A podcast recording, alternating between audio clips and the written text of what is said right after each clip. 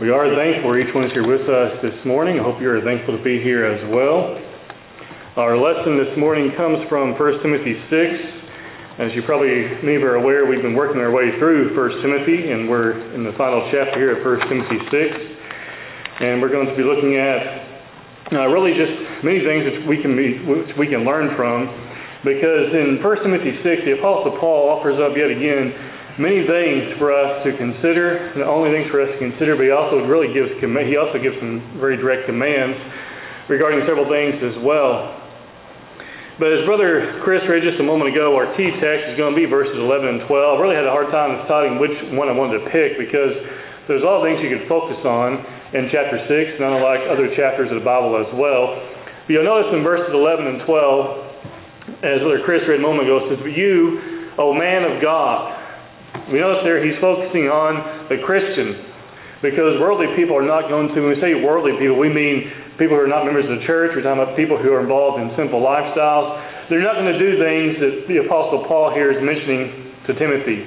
That's when he says, "O man of God," which is a reference to not just man, male, but male and female, right? "O man of God," he says, "Flee these things and pursue righteousness, godliness, faith, love, patience, gentleness.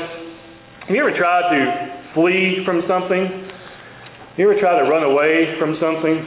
When I was in high school, somehow, in some way, I got roped into doing track in seventh grade. I tried to flee from it, I couldn't, and I got roped into it. And I can tell you I did it one season or year, whatever it was, and that was it. But there's also things which we should try to run to, right? Things we, we want to pursue. And no doubt in life there are many things we can pursue which we would enjoy, which would be very easy for us to do. But there's also things that are challenges. And he tells us here in verse 11 pursue righteousness, godliness, faith, love, patience, gentleness. You find that idea of pursue here is, is a constant effort to do these things, to follow after righteousness, to follow after godliness and faith, love, patience, and gentleness. Sometimes when things happen, I wonder if someone has prayed for patience. When I was down with my foot, Chris texted me one day and said, Have you been praying for patience? And I told him I don't remember doing that. Because when you pray for things, you have to be ready for God to answer those things, right? He also says here in verse 12, Fight the good fight of faith. It's interesting that the Apostle Paul talks about remaining faithful as a fight. Because it is.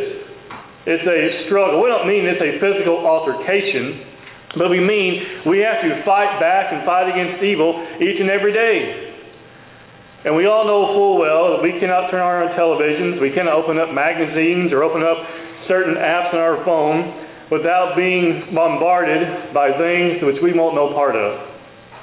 And we find here in verse 12, he says, Fight the good fight of faith lay hold on eternal life, to which you were called. That's talking about the Christian, right? The Christian is called to eternal life through obedience to the gospel. And has confessed a good confession in the presence of many witnesses. That good confession is that we believe that Jesus Christ is the Son of God, and we're going to put our obedient faith in Him. That's that good confession. And we continue to do that, not just a one time action before others, but by our daily lives, we confess that we are a follower of Christ. We begin in 1 Timothy chapter 6. We want to begin looking at the first few verses here, verses 1 through 5. Looking at the words the Apostle Paul has towards servants and also his words concerning contentment. We find in verse 1, the Apostle Paul says here, he says, Let us he says, Let as many bond servants as are under the yoke count their own masters worthy of all honor, so that the name of God and his doctrine may not be blasphemed. There are going to be times we're going to work for employers that are not Christian. In fact, if you find yourself working for a Christian as your employer, you're very, very fortunate. But in reality, in most cases, that's not going to be the situation. Large corporations are not run by members of the church. I can't think of one. But we have to do our very best, as we find here in verse 1, to make sure that we do what is right. He says in verse 1, Let us, as many let as many bondservants as are under the yoke, that as we are working for others, Bondservants are those who are under, who are bound to their masters to labor for them. This is not the slavery in which we think of today, though some think of it that way. He says here, count their own masters worthy of all honor. Isn't it true that most of the time you'll get further and you'll enjoy your job a little bit more if you don't talk back and give your boss a hard time? Now, don't misunderstand me. There are times that, oh, yeah, I probably would talk back and ask some very big questions. But in general, do we just try to stir up grief in the workplace? We shouldn't. Now, granted, we understand that as a Christian sometimes, by living our life, that we may be viewed as someone who's a troublemaker. But in reality, when we are working hard and doing what we're supposed to be doing, and we're not butting our nose in other people's business, sometimes we can find that we can be a great example to others. He says here in verse 1 to count their own masters worthy of all honor so that the name of God and His doctrine may not be blasphemed. When our co-workers know that we are Christians, we want to make sure, and they should know, that we set forth a proper example, right? We're not the ones who are bad-mouthing our employer behind their, behind their backs. Doesn't mean we don't have concerns, but we treat one another with respect. That includes our employer, as we find here in verse 1. So, no doubt, it is very difficult for the Christian, as we well know today, in the workplace, just like it's always been, to be an example for Christ. But that does not give us the right to, to go against and to be, we might say, a troublemaker uh, when it comes to being in our workplace. If we view that because of being a Christian, that's an entirely different story, isn't it? But we don't set out to harass people and to be, might say, unruly employees of our employers. And we find in verse 1 the reason why. So the name of God and his doctrine may not be blasphemed. We must be examples for God in the workplace by setting up for what is right. And maybe at times we just, you know, a bondservant couldn't, couldn't do this, but us today, if we find ourselves in a place that is only pushing us further and further away from God, maybe may be time for us to pack our bags and leave. We do so in an honorable way. We take the proper steps, so if necessary, we do that. And by doing that, we find in verse 1, we're not going to cause the name of God or his doctrine, that is his teaching, to be blasphemed. Look with me at verse 2. He says, And those who have believing masters, you might say those who find themselves today in our context, who find themselves under the employ of Christians, he says, Let them not despise them because they are brethren. That is what? Don't be harsh against them either, right? He says, Rather serve them because those who are benefited are believers and beloved teach and exhort these things. And these things there is, verses 1 and 2, as we're going to see also further here in a moment. But he says here, we realize that when we work for brethren, we're benefiting one another, right? The Christian employer is benefited by having Christian employees, aren't they? Because, in theory, you don't have to worry about them stealing, do you? You don't worry about them going out and doing things that are going to make you or your company, or the name of Christ, for example, look bad. And so we have to think about it in those terms. Rather serve them because those who are benefited are believers and beloved. We want to make sure that we have the proper attitude in the workplace. Notice also verses 3 and 3 through 5, this goes right along with that. Is he says, If anyone teaches otherwise, and does not consent to wholesome words, even to the words of our Lord Jesus Christ, and to the doctrine which, which accords with godliness, he is proud, knowing nothing, but is obsessed with disputes and arguments over words which, which come, from which come envy, strife, reviling, evil suspicions, useless wranglings of men of corrupt minds and destitute of the truth, who suppose that godliness is a means of gain. From such, withdraw yourself. Now, those are a lot of big words he's talking about there, right? But we want to make sure, as we find here in verse 3 and following, that we follow the Apostle Paul's teaching. He's an inspired man of God, right? If anyone teaches otherwise, otherwise from what? From what he just said, verses 1 and 2, right? Treat those who you are working for, those for whom you are underemployed, in the right way. He says, if anyone does not, if anyone teaches otherwise and does not consent to wholesome words, what are wholesome words?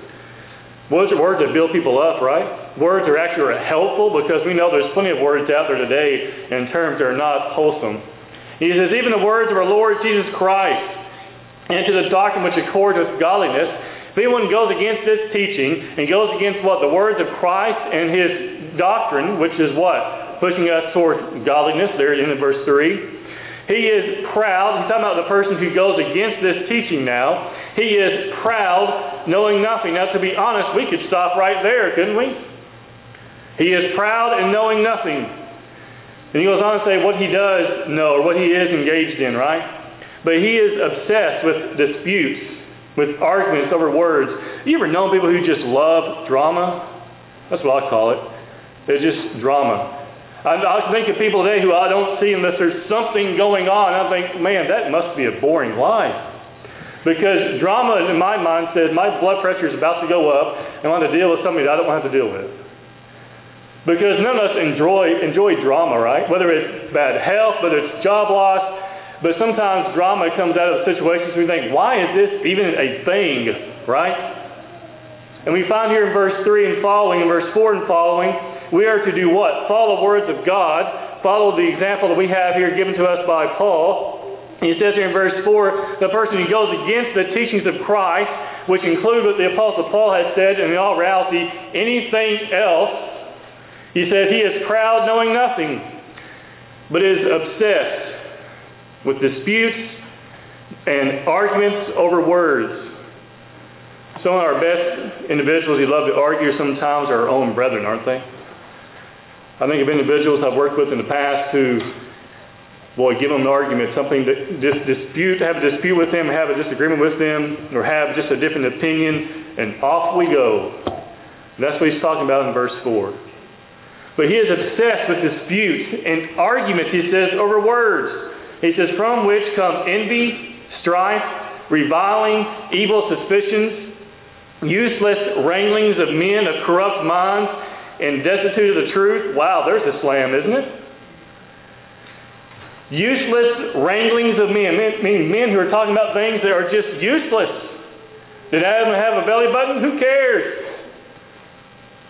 Where was Garden of Eden relate, uh, where was that at? Do we still have today? Who knows? The Bible doesn't tell us if it's still there or not. Does it really matter to us today if the garden is still there? No. The Bible makes it clear no one's getting in anyway, right? Useless wranglings of men of corrupt minds and destitute of the truth, which means they don't know the truth. You think you could stay there, they don't really know what's important either who suppose that godliness is a means of gain. This, I think, really is a hint back to verse 2, talking about how when you work for a Christian employer, you don't take advantage of them. You don't abuse their kind nature, right? He says in verse 5, what does he say? From such, withdraw yourself. In 2021, we say, stay away from them. If you're around them, get away from them.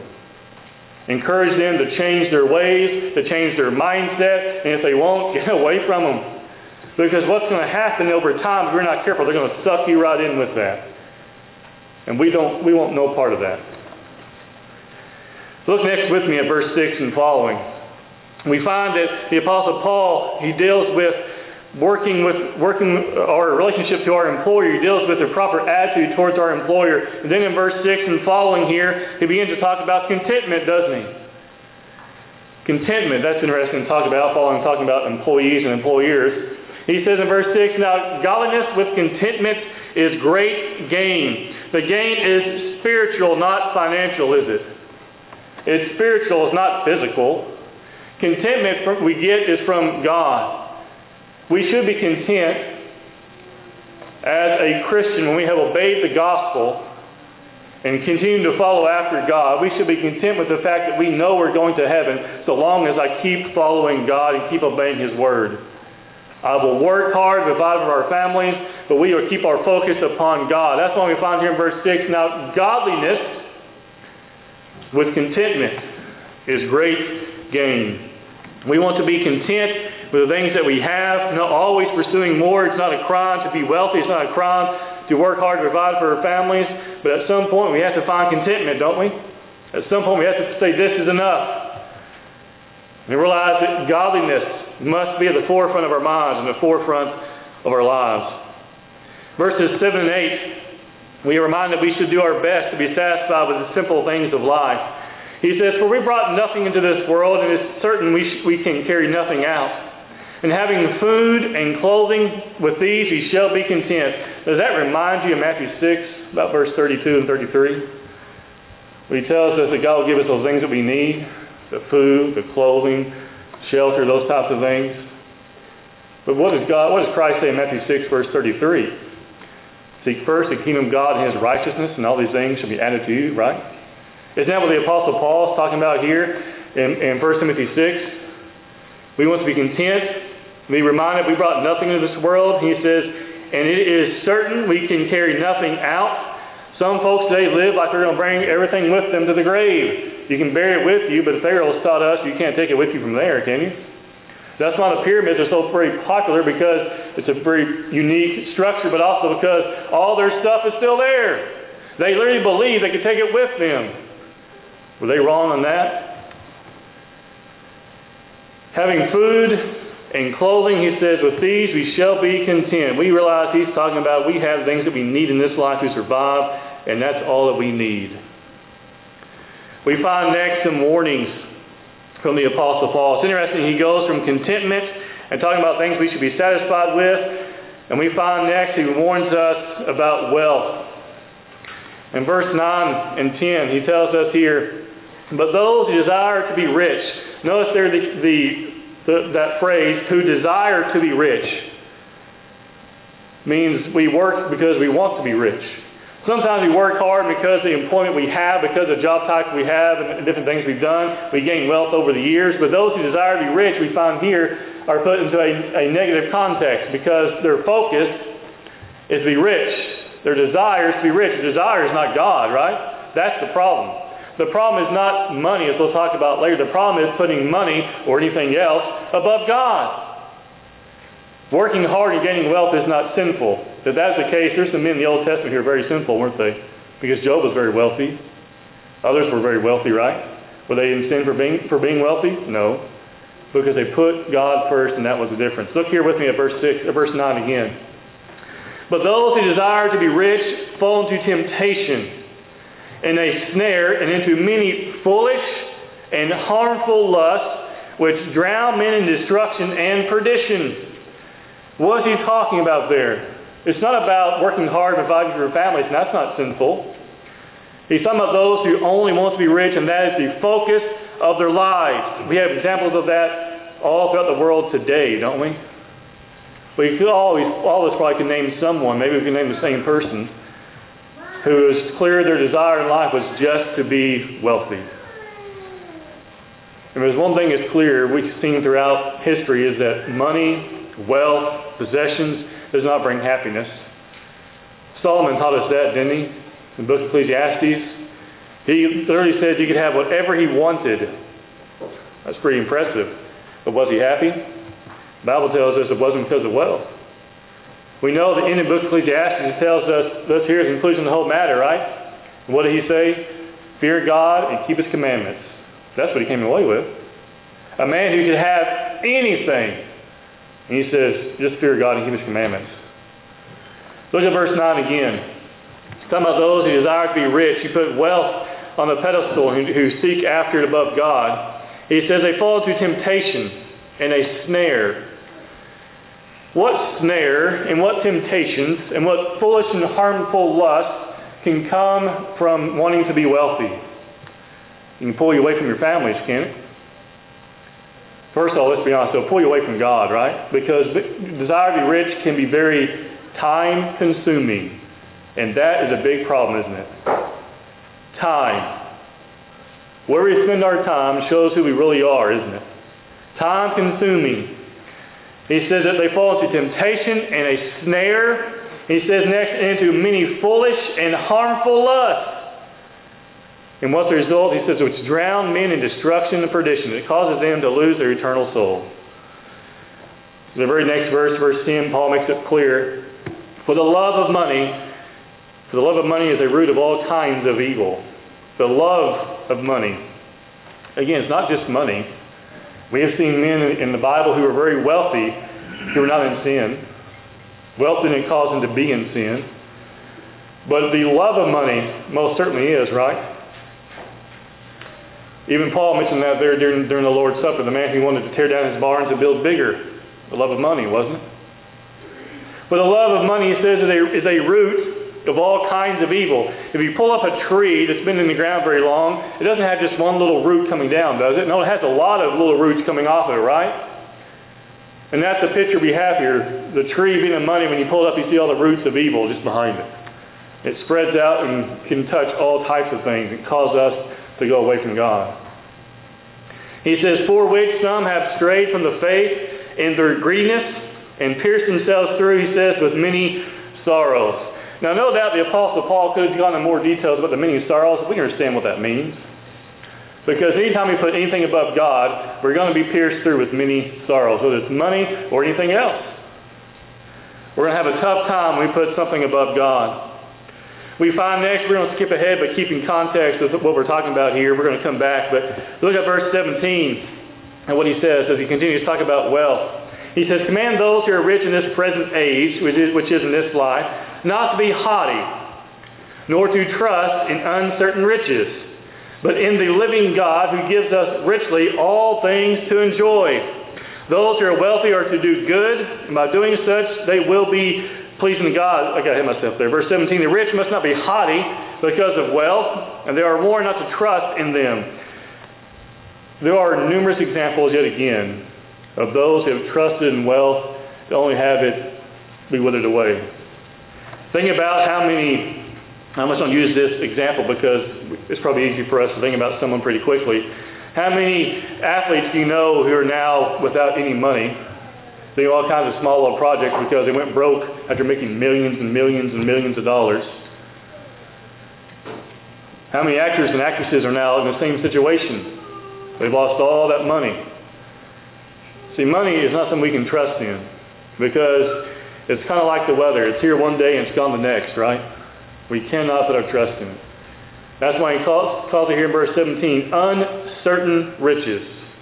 But we are to trust instead, he says, in the living God who gives us richly all things to enjoy. God gives us what we need, and we can enjoy those things, which are no doubt the simple things in life. Look at verses 18 to 19. He says, Let them do good, talking again about the wealthy or the rich. Let they, let they be rich in good works, ready to give, willing to share. Now, when I look at verse 18, we understand he's talking about them sharing, no doubt, some of their wealth. But do you think he goes beyond that? I think it does. I don't think he's just talking about wealthy. I think he's talking about giving us some of your time. I'm also convinced that we would have some in our in our brotherhood today you feel they put enough in the plate, they don't do anything else. And that's not right, is it? We can't buy or pay for our service. We still have to be laborers for the Lord. He says here, willing to share, verse, verse 19, storing up for themselves a good foundation for the time to come, that, that they may lay hold on eternal life. Now, think about this for a second. He's talking about individuals. But here's a thought. Can we apply that to congregations as a whole today? Congregations, you have a wealth of money stored up. What should we be doing with it? The church and individuals should not interpret lay by and store as lay by and hoard, should we? We are to be those who give freely, whether we're talking about individuals or as the church. Years ago, when I was still trying to gain some funds to go to preaching school, I went to visit one congregation, and there were two congregations in that town. And they said, now when you go there, you make sure they help you. Okay, I'm not sure how you make sure they help you, but okay. But he said, well, they have a lot of money. Everybody here knows it. They need to be using it. Did I know that for a fact? No. But it's sad they had the reputation, isn't it? That tells you something. We don't want to be a congregation that's being remembered as one who hoards, but as one who helps those and helps worthy causes. We want to be just like the wealthy are mentioned here, those who are ready to give and are willing to share, verses 18 and 19. Next, we want to jump back here a little bit and look at what should the Christian pursue instead of pursuing wealth or pursuing desire to be rich. We find verses 11 through 15. It says, But you, O men of God, flee these things. What is that? The desire to be rich. And pursue righteousness, godliness, faith, love, patience, gentleness. Can you imagine have someone say, walk up to you and say, Why are you going after that stuff? That can't help pay for your retirement. What is the Christian's retirement anyway? It's our we build it up by our faithfulness to God, aren't we? If we go back to Matthew 6, the Bible again, Christ himself reminds us Seek first the kingdom of God and his righteousness, and all these things shall be added to you. When we put God first, he will take care of us, right? Yes, we want to make sure we work hard for ourselves, provide for ourselves and for our families, but we cannot allow that to become our only focus. We must pursue righteousness, godliness, faith, love, patience, things which are noble, which are good in the sight of God, which are pleasing to Him. And then in verse 12, we must make sure we fight that good fight of faith. That we do not become one of those who are faithful for one week and we don't see them again for a year. That's not faithfulness. We must be those who are faithful beyond those special days of the year which we try to come and be a part of the Lord's church. We must be faithful always. That's part of fighting the good fight of faith. And when, when we do that, we find here in verse 12, we will lay hold on eternal life to which you were also called and have confessed a good confession in the presence of many witnesses. We remain loyal to God and fight that fight of faith, we will have eternal life. We will have heaven as our home. Verse 13 he says, I urge you in the sight of God, who gives life to all things, and before Jesus, who witnessed the good confession before Pontius Pilate, that you keep his commandment without spot, blameless until our Lord Jesus Christ appearing. What did the Apostle Paul just say? You keep these words and you remain faithful to God until Christ comes back, is what he says there in verse 13 and 14, isn't it? He says there in verse 13, he says, to urge you in the sight of God, which means he is calling God as his witness, basically, right? Who gives life to all things. And before Christ Jesus, who witnessed a good confession before Pontius Pilate, that you keep this commandment without spot, blameless until our Lord Jesus Christ appearing, which he will manifest in his own time who he who is the blessed and only potentate, the King of kings and the Lord of lords. You remain faithful, faithful until Christ comes back. There is no other option, is there? We want to remain faithful to God. We want to make sure that we do all we can to have heaven as our home. We find in verse 16, he says, Who alone has immortality, dwelling in an approachable, in unapproachable light, whom no man has ever seen or can see. To him be honor and everlasting power. Amen. We remain faithful to the very, very end, which means until Christ comes, comes back or to our heart just gives out, we remain faithful to God. We remain faithful to Him. There is no retirement age of being a Christian. We are faithful till death. We find in verses 20 and 21 where to stay the course and avoid worthless and empty ideas he says, O Timothy, guard what was committed to your trust. Avoid the profane and idle babblings and contradictions of what is falsely called knowledge. I love how he words that. Avoid the profane and idle babblings and contradictions of what is falsely called knowledge. There's a lot of smart people who say a lot of dumb things, don't they? There's a lot of smart people who have a lot of education, in the secular world or in the Christian college world, if you so called, and yet they come out with ideas that are in direct contradiction to the Word of God. What does the Bible tell us to do? To stay away from those things. Rebuke them, warn them. If they won't repent, you stay away from them. Because no matter how smart someone may be, they can still lead you straight to the gates of hell, can't they? We avoid those things. Guard what is committed to your trust. Avoid the profane and idle babblings and contradictions of what is falsely called knowledge. By professing it, some have strayed concerning the faith. Grace be with you, amen. By professing what? Those things falsely called knowledge, they have strayed from the faith. Some lessons for us today. We must have a proper mindset about money. It is essential for us because it influences so many different aspects of our lives. We see this in, in verses 6 through 8 and also verse 10 as well, right? Verses 9 and 10 as well. Money, like anything worldly we love, can ruin us. Anything we put above God can and will ultimately ruin us. Money does not elevate you, and the lack of money does not make you inferior to anyone else. The only thing that makes us better in the eyes of God is if we have obeyed Him or if we haven't. Obedience means we are approved of in the sight of God. The failure to obey means we're not approved of in the sight of God. What others think about us, regardless of wealth, the, what we have or what we do not have, does not matter. Wealth does not elevate who we are in this life, and it definitely does not elevate us in the sight of God. God condemned the righteous, or He condemned the, the wealthy and the rich, just like He condemned the poor. He was also out, out of step with Him. Wealth does not change us at all in, in terms of being spiritually ready. Our second thing we want to consider is we must keep the faith. We must, as we saw in verses 13 to 14, to keep the words of Christ, right? To obey His words. And we must guard our faith from time wasting disputes and to keep the faith, keep the truth of God's Word in our hearts.